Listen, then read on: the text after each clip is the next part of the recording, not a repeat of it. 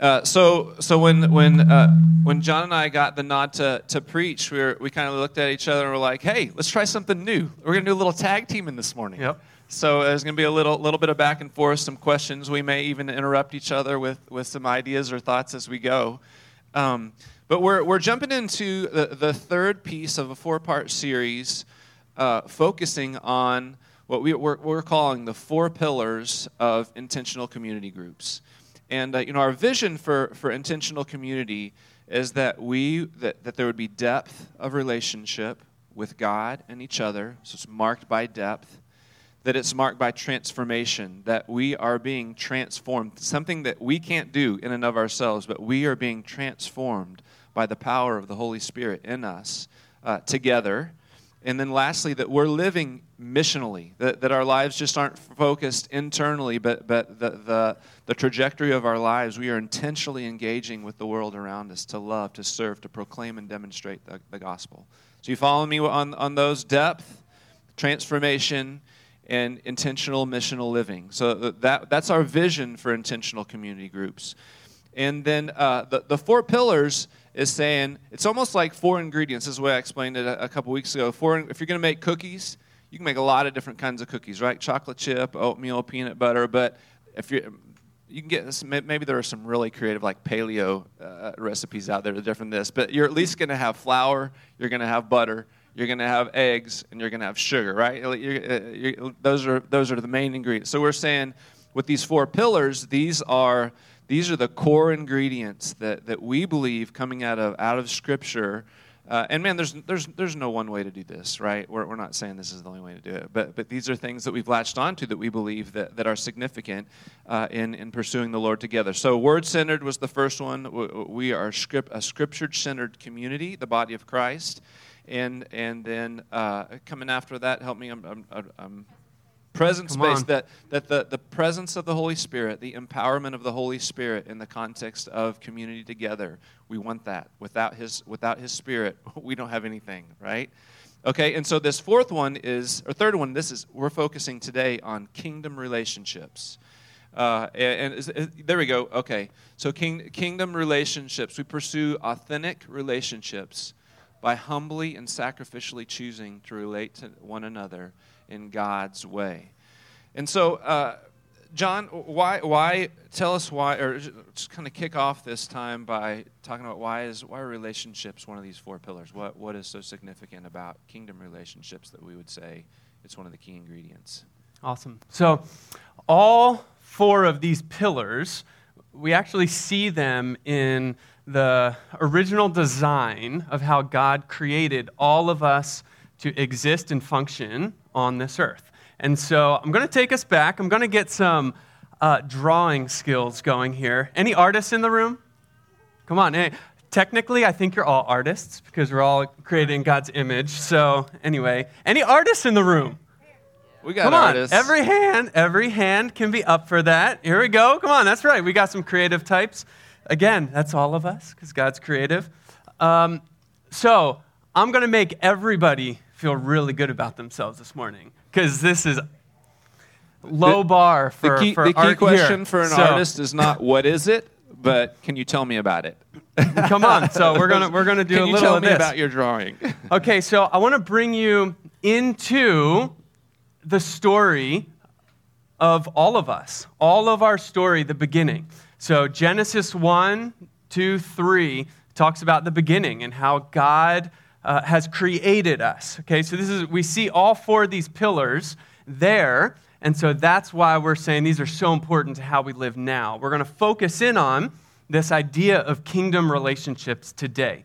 But uh, I want I want to show you something here. So, okay, in the beginning, you've got God. Okay, this is, this is a crown. So he's, that's God. Okay, he's got the authority, he's the king. Uh, there's a lot of things that who God is, but He is the King of this earth that He created. So we see God, He starts creating.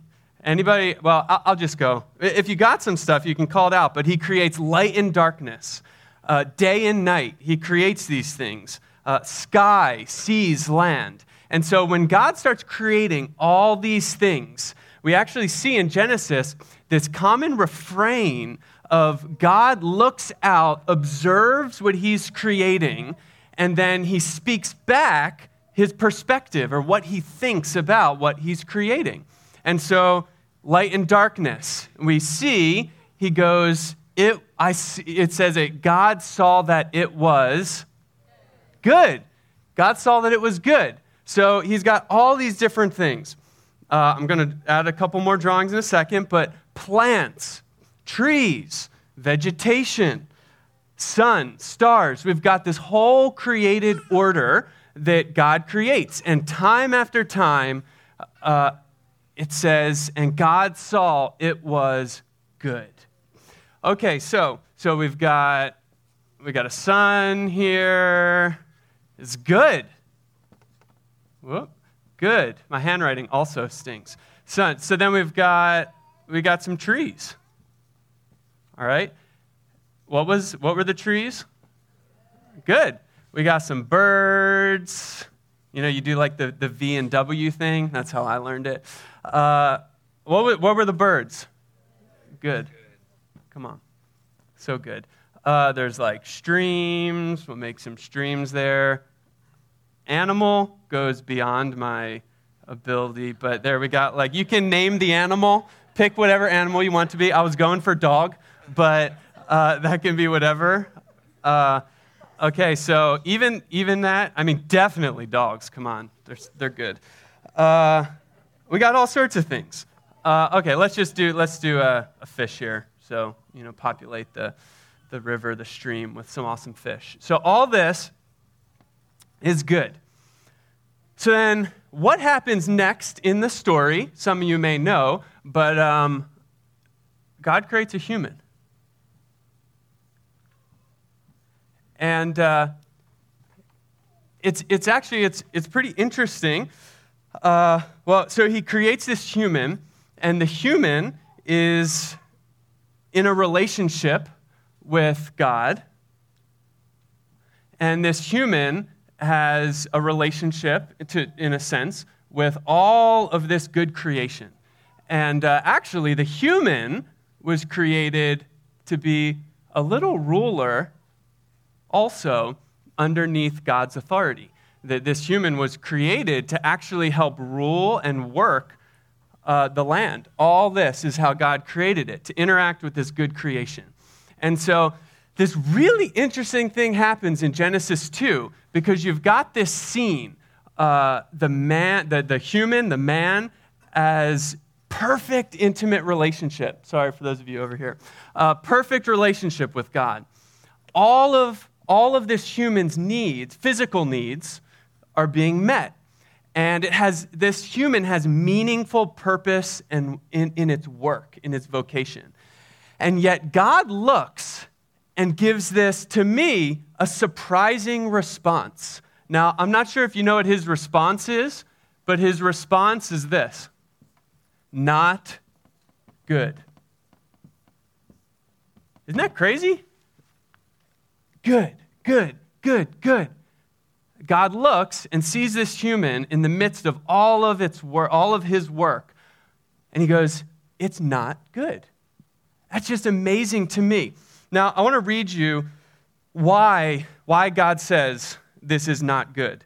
Uh, I'm going to read from Genesis 2:18 in uh, Eugene Peterson's translation uh, called "The Message."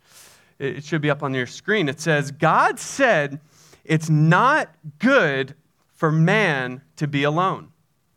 I'll make him a helper, a companion." So then, as the story goes on, you actually see God bring all of this, all these different parts of this good creation the fish, the animals, the, the, the birds of the air. He brings them before Adam. Adam names them. But there, there's kind of this, this um, story being told of can one of these animals or mammals or I'm not a scientist, you know, these created things, can these be that companion? Can these be the thing that help it go from not good to good? And uh, we find the answer to that in verse 20. And uh, verse 20 says, The man named the cattle, named the birds of the air, named the wild animals, but he didn't find a suitable companion. So, this very thing that's not good, it's not solved by interacting with all of the other created order. In an amazing way, it's not solved by the man's interaction with God, but it actually becomes solved through his next cre- God's next creative activity. But before I unveil what that is, uh, I want to read uh, a quote from a book by, uh, by John Ortberg. The book is Everybody's Normal Until You Get to Know Them. By the way, one of my favorite titles of any book. Um, but uh, he says this He says, Sometimes in church circles, when people feel lonely, we will tell them not to expect too much from human relationships. That there is inside every human being a God shaped void that no other person can fill.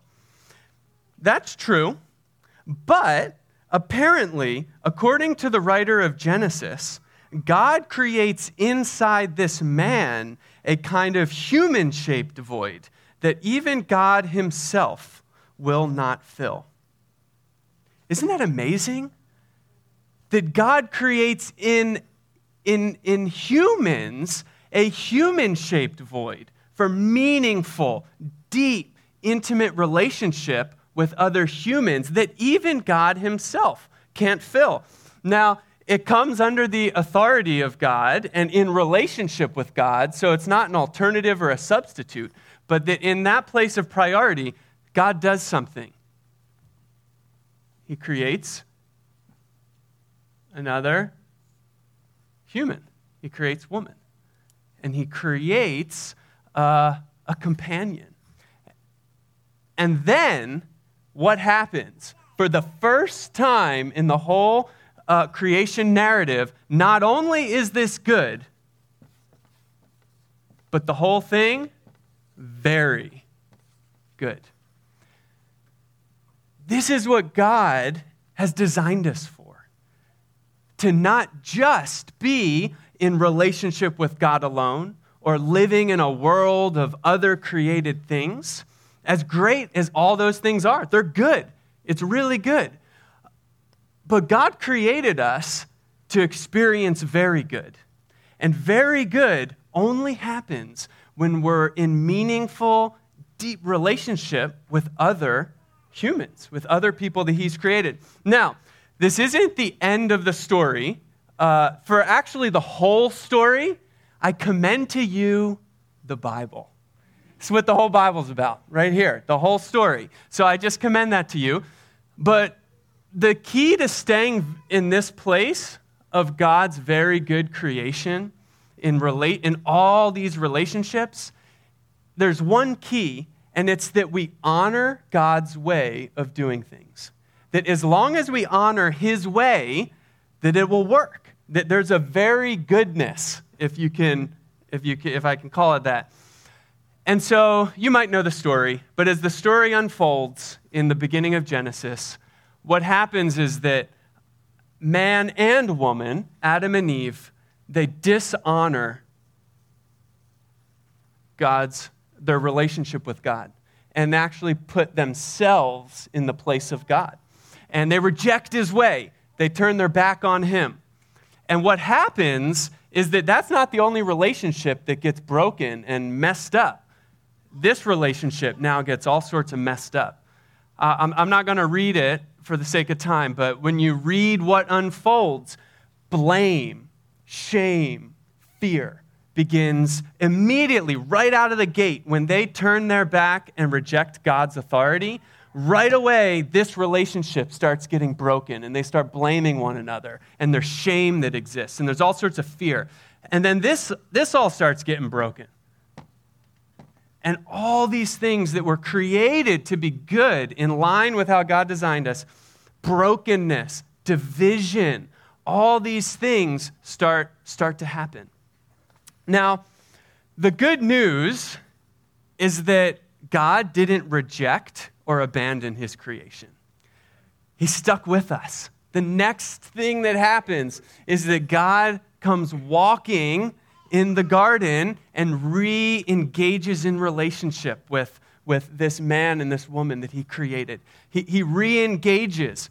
And as I mentioned, that is the story then of the Bible a God that is in pursuit of his creation, of every one of his kids. Uh, this is what God's design is. But there's all this mess that our, our, our original parents, so to speak, made. And honestly, that we continue to make over and over and over again, all throughout history. Uh, we keep making a mess in our own relationships because we reject our relationship with God and we reject His way of doing relationship with one another. And so that's what this concept of kingdom relationships is all about. That God has a way of doing relationship with one another that is going to be good. In fact, it's very good. And that's what we're longing for in the midst of intentional community in our lives. Um, so, Brendan. What's up? I'm going to kick it to you now. Um, so, what does this chicken scratch up here have to do with living in 2019, uh, part of Antioch Waltham, living in the greater Boston? Um, what's, what's the connection? Help, help us understand how, yeah. Well, first off, how to why, connect this. Well, first off, why, why do relationships always got to get heavy? You got heavy on us. Everything was good. Everything was good, and then it all got heavy. and then true relationships, they get heavy. And we need we need hope, and that's why the kingdom is coming. The kingdom of heaven is here. So, uh, man, when the rubber meets the road, and John just said this, we call it kingdom relationships because Jesus, not not a, not a theory, not an idea, but a person is in the middle. Come on. So as we talk about relationship, there's kind of a middle to the room because of the way that I just want you to think Jesus is in the middle. And kingdom relationships means doing relationships through him and the way he does them. And man, we've got all kinds of narrative, all kinds of direct instruction in the word about what, what kingdom relationships look like. We're just going to talk about a, a couple of those things.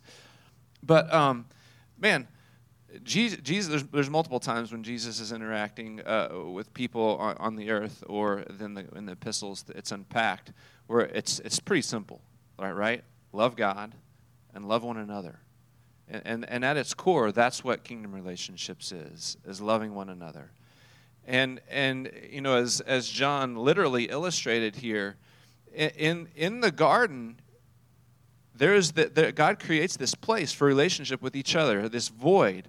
But, but in the garden, His infiniteness in the context of that, that relate, context of that relationship, there's a flow, right? Because they are connected with Him in their relationships with each other, the infinite nature of the Lord is, is, is there's a flow that, that's there. And then when sin comes, that flow of His infiniteness in the context of relationship is cut off. So all of a sudden, we're trying to relate to each other, filling each other's void, but we are finite, right? And I can only fill so much of your void until I'm empty. And then what do I do? So I, if I'm going to give you, you something, I got to get something back. And then this cycle happens if we are not tapped into the infiniteness of the Lord. Does that make sense? We've got to have His infinite filling for our relationships to work. So as John and I were talking, there's in, in, in the context of the, of the brokenness of relationship that happens because of, of the curse of sin, there's two questions that I feel like are super helpful when the rubber er, hit, hits the road. That really means a lot to me in the context of life with, with you all. Uh, I, I feel like it's, it rings true too. And one question is in the context of a relationship, how am I, or so how are we getting our needs met? We, we, John just talked about we have need. We have relational needs. We have there's it goes way beyond that. We have emotional needs. We have physical needs. We have mental needs. Uh, we are whole beings. So how are we getting our needs met? Because in the context of relationship, kingdom relationships, it matters. uh, and then the second question is how do we do conflict? Because in the context of relationship, navigating conflict is a daily thing, right?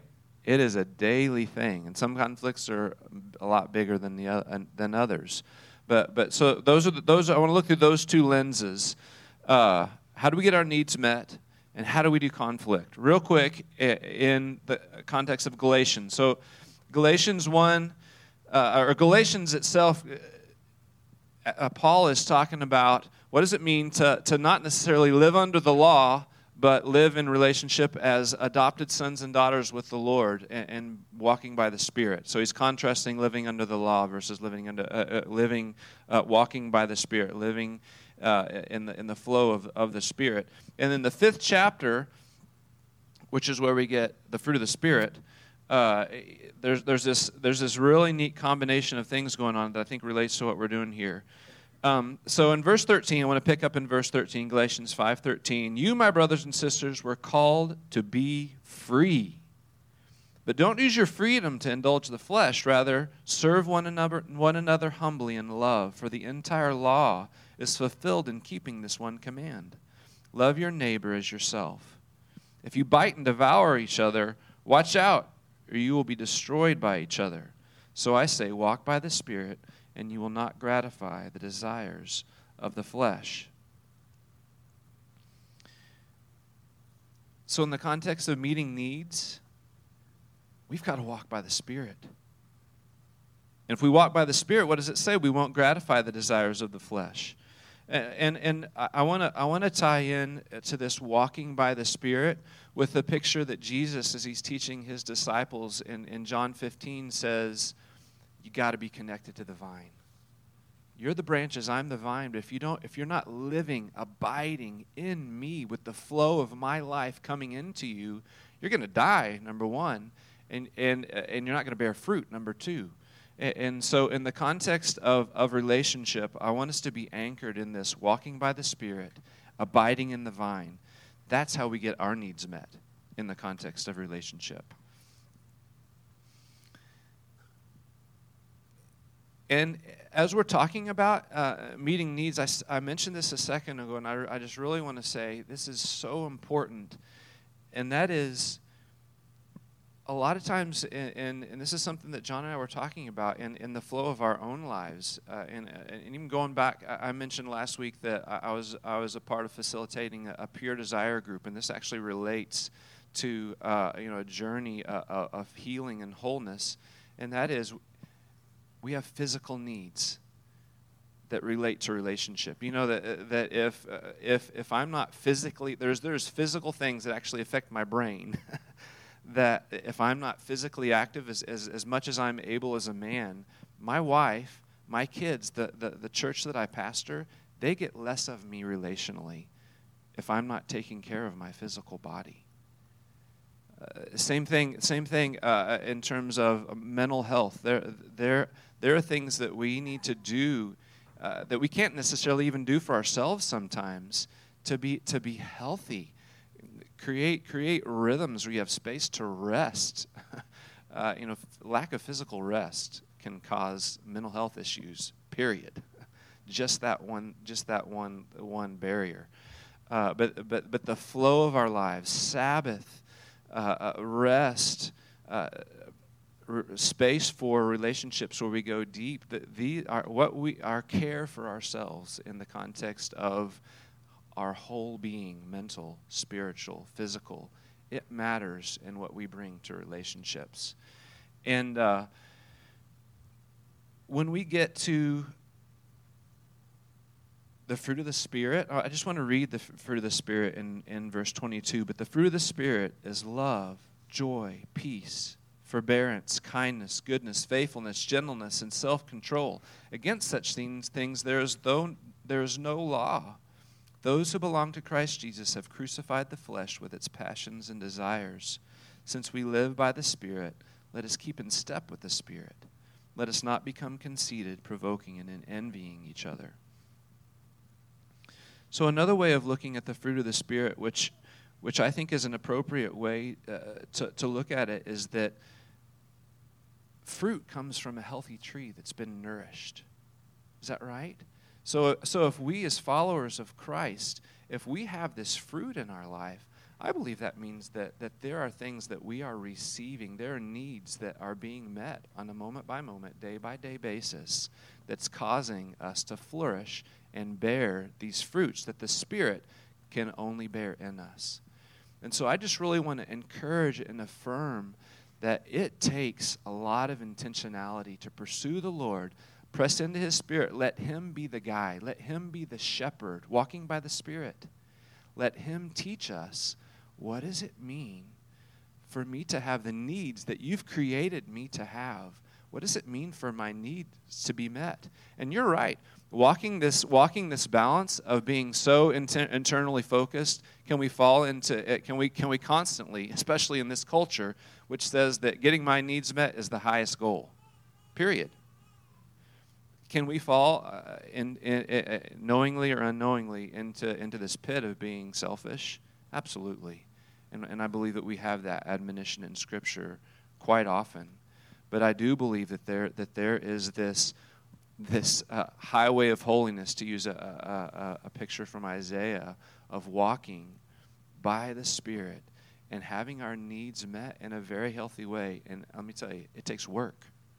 It takes a whole lot of work and a whole lot of honesty with the Lord and a whole lot of honesty with each other. We can't do it without each other. Feedback, and that's where conflict uh, is involved. Man, I've used up all my time uh, uh, to talk about conflict. But the one thing I want to say is our natural our natural bent when we have conflict, and it doesn't even have to be a, a, a big deal, but big deal, small deal. Our natural con, uh, uh, uh bent is to pull back when conflict happens.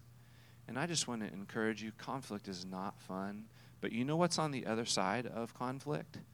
It's deeper relationship, it's deeper intimacy. And it's, we actually cannot have deep relationship without going through conflict.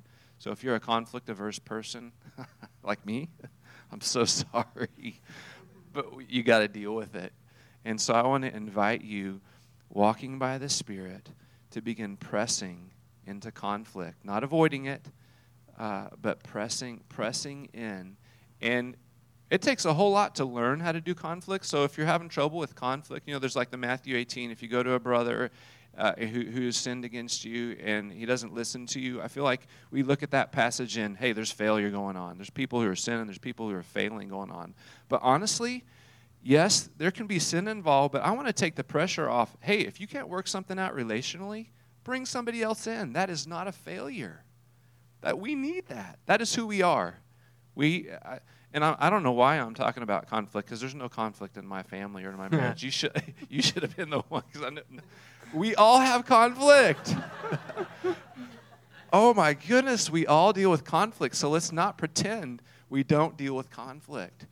And, and, and this is especially true. I mean, you can't avoid it in marriage, in, in room with roommates with uh, with our kids. You can't avoid it. But in, in relationships that are a little less, a little more loosely bound in the context of, of a congregation like this, you can actually avoid it. You're avoiding relationship, but you're avoiding it. So can we press in together and have conflict? I want. I hope we do. So, um, so man, uh, we gotta we gotta turn the corner here. Um, and relate kingdom relationships to. Can I say one thing on that yeah, before yeah, you Please, please. And please, that, just as he's talking, um, the reason it's not just our value is relationships, but kingdom relationships is, especially in the context of conflict, conflict can be deeply wounding and harmful, and yet we can't avoid it. And so, what do we do with conflict? Uh, what we're after is figuring out how to do it God's way. Yeah. Because there's a way to do it in His kingdom.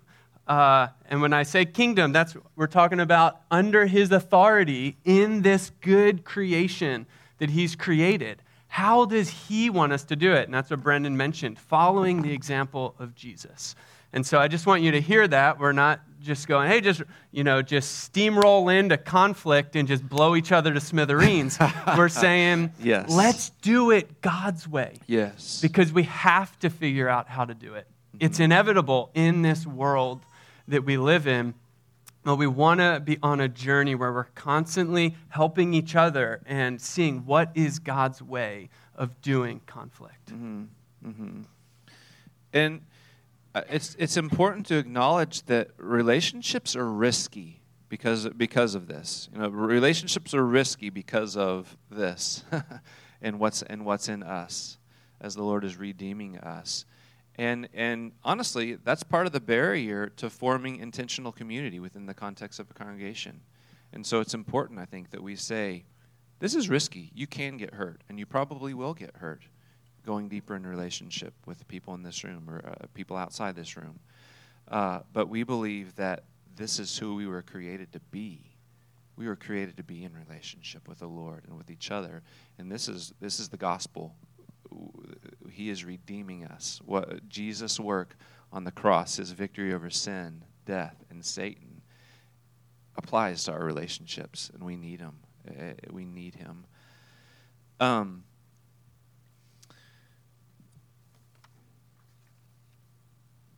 one of one of one of the reasons, you know, relating this back to intentional community groups and these four pillars one of the reasons that that we these four pillars relate to each other and they interact with each other and in relationships is a really good example. And that is as we're relating to each other we want it to be centered around the word. We need the word in our relationships with each other. Uh, we need the power of the holy spirit the, the person of the holy spirit in us and amongst us as we're doing relationship don't we and and and you know what's amazing and for those of you who have competed on on uh, athletic teams there is when you're on it when you're on a mission together and you're all headed in the same direction pursuing the same vision uh, it's a powerful thing. You know in, in the context of, of, of racism in america sports teams that, have, that, that were integrated or even uh, integrated um, military units those, those, those, those groups, you saw camaraderie and, and, and unity, relationship in ways that defied, they were countercultural because of the mission aspect of what they were doing. And so mission actually unites us and brings us together. So these, these four pillars, do you see how they interact with each other and relate to each other? That they don't they don't exist in isolation of each other, but they but but they, they they're actually woven together and, and, and interact with each other to, to, to create an environment uh, that, that we hope adds to relationship, that, that bolsters relationship, that, that brings you know, this vision of deeper, deeper relationship with God and each other, transformation, and missional living. Okay, John, so if I, you know, really starting to relate this relationship stuff with uh, intentional community groups, and let me just say, too, uh, because I don't, I don't know if he said this yet. Intentional community groups are, uh, there's some structure, and there, there's, there's an aspect of them being programmatic here in, in, in this church context. And that's to create a space for relationship to happen. But we know that, re, that kingdom relationships, they're happening, they're happening in our lives all mm-hmm. over the place. They don't have to happen in the context of a, of a program, and we're actually hoping, hoping that it's actually opposite that, that the work of the Spirit in us is, is what's driving us, not a program. Um, and, and, the same is true in terms of even these goals of what we're hoping intentional community produces. That these things are these things can happen outside of a, of a you know official ICG, and they are happening. So be empowered. That that's the goal. The goal isn't to build a list of ICGs of intentional community groups. The goal is to see the vision of what these groups are happen in our lives. Mm-hmm. So, uh, so man, if I am uh, new here, uh, and I don't know what an IC, what's what even to expect in an ICG group. tell tell me what I would expect if I walked into an intentional community group. What would I experience? What should I expect? Awesome. Um, well, the first thing that I would say is that no two groups will be the same.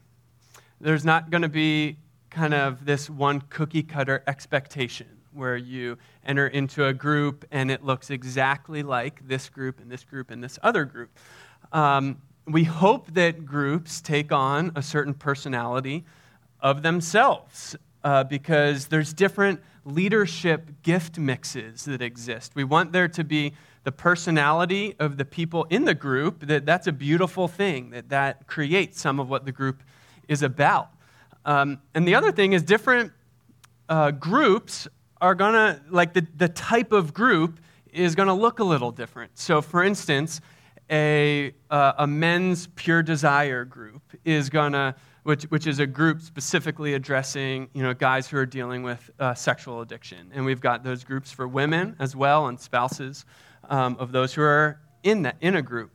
Um, that, that's going to have a little bit of a different feel than a life group that's open and has new guests coming in and out. And, you know, I'll, I'll hold off any jokes on that. But just the level of kind of where you're going to go immediately in this close knit, highly confidential uh, group with deep trust.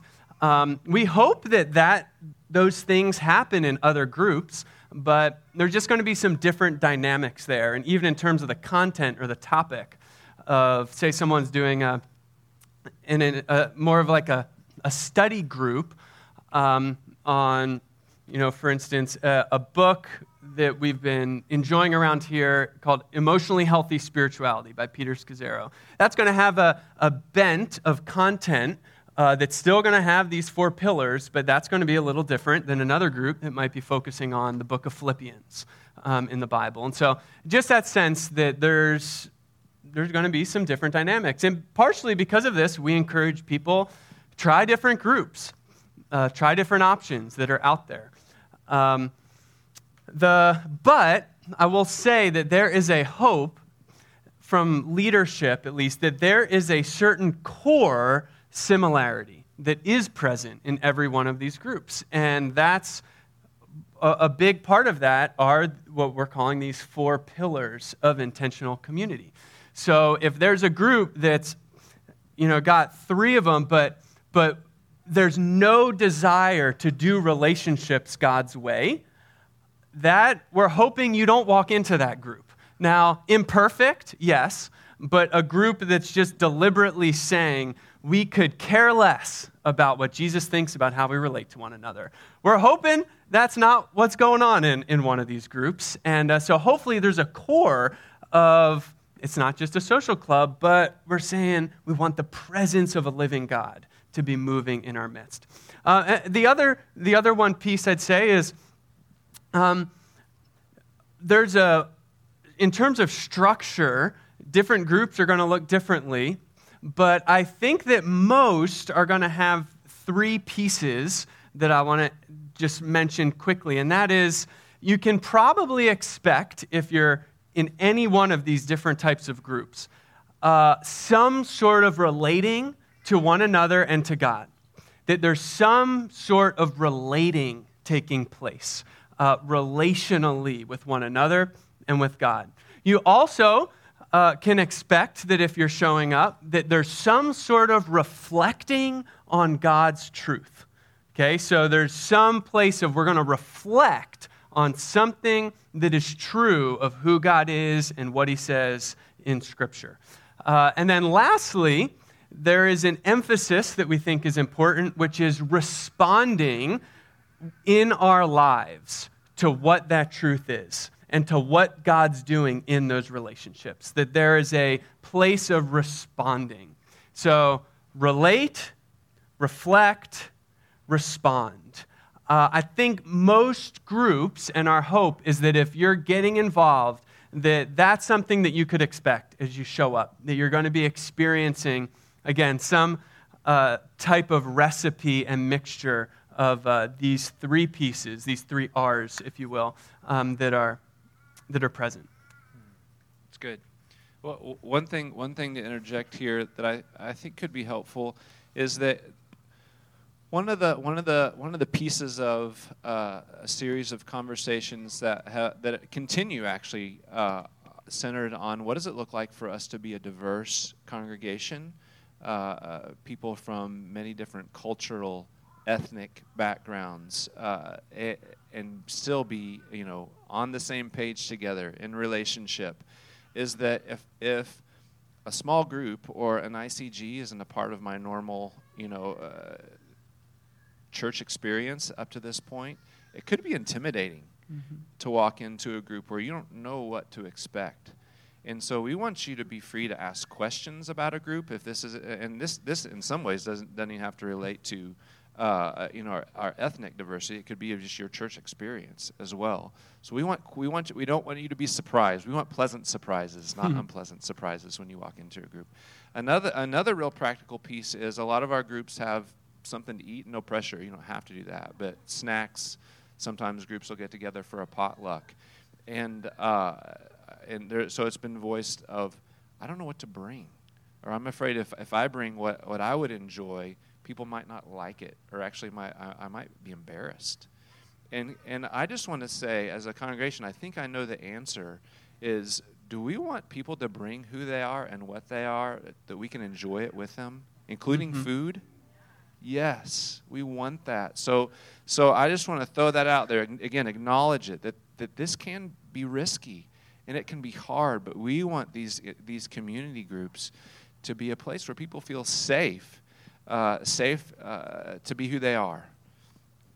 Okay, uh, one more question, John. What's the best way uh, for me to get involved? Uh, I, especially, what if I don't know people that well in the room? How, how, do I get over that hurdle of going from not knowing anybody in the room, aside from maybe a name, from, mm-hmm. from a name tag, to being in a group, or, or at least trying some groups out? Yep. I'm going to answer this quick just for the sake of time, but uh, you were given a sheet, and if you didn't get a sheet when you walked in with intentional community groups, grab one from the back as you exit.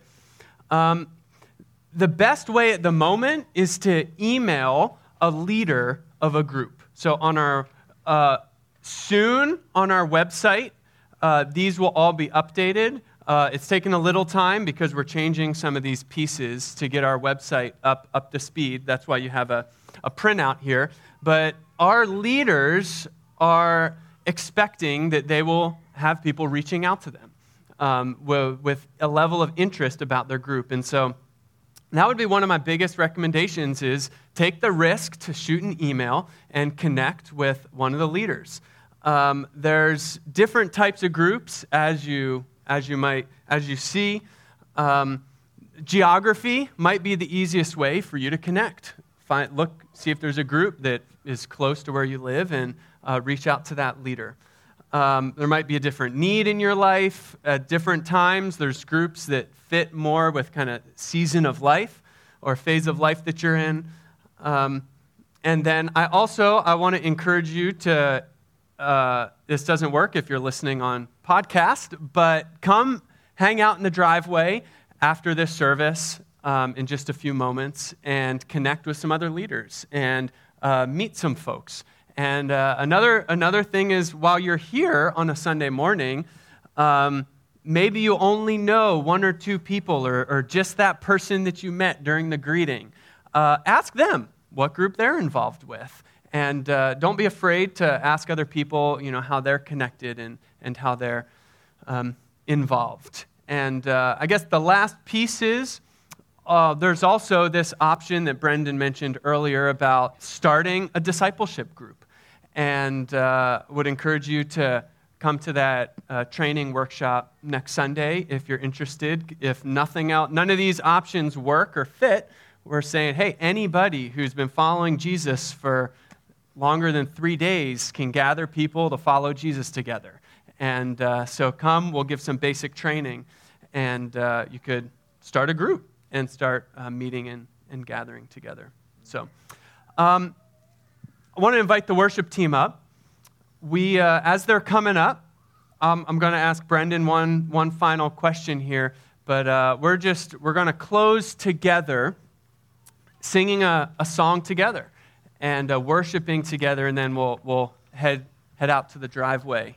And uh, thankful for this great weather. But, Brendan, if there was a final thing that you could mention in terms of a takeaway or what you would encourage everybody to be thinking about or walking away with, uh, what would that be? Practically related to intentional community groups, I would say this i want to invite you to have a conversation whether it's with roommates whether it's a close friend uh, a wife a husband and say what does it mean for us to make space in our lives for intentional community because uh, i think what would what would not be good is if you say oh this is another thing to add to my life versus this is something that's so precious and valuable that I give something else up so that there's room for relationship in, our, in, in my life. So I want to I want to invite you to that conversation with the Lord and each other. What does it mean for, for us to make space for relationship? And then the practical then is after that is well, who do I relate with? who do I who do I do community with? So I would invite you to those those two questions. What does it mean to create space, and who's the Lord calling me? And maybe that that the answers are already there, and that's awesome.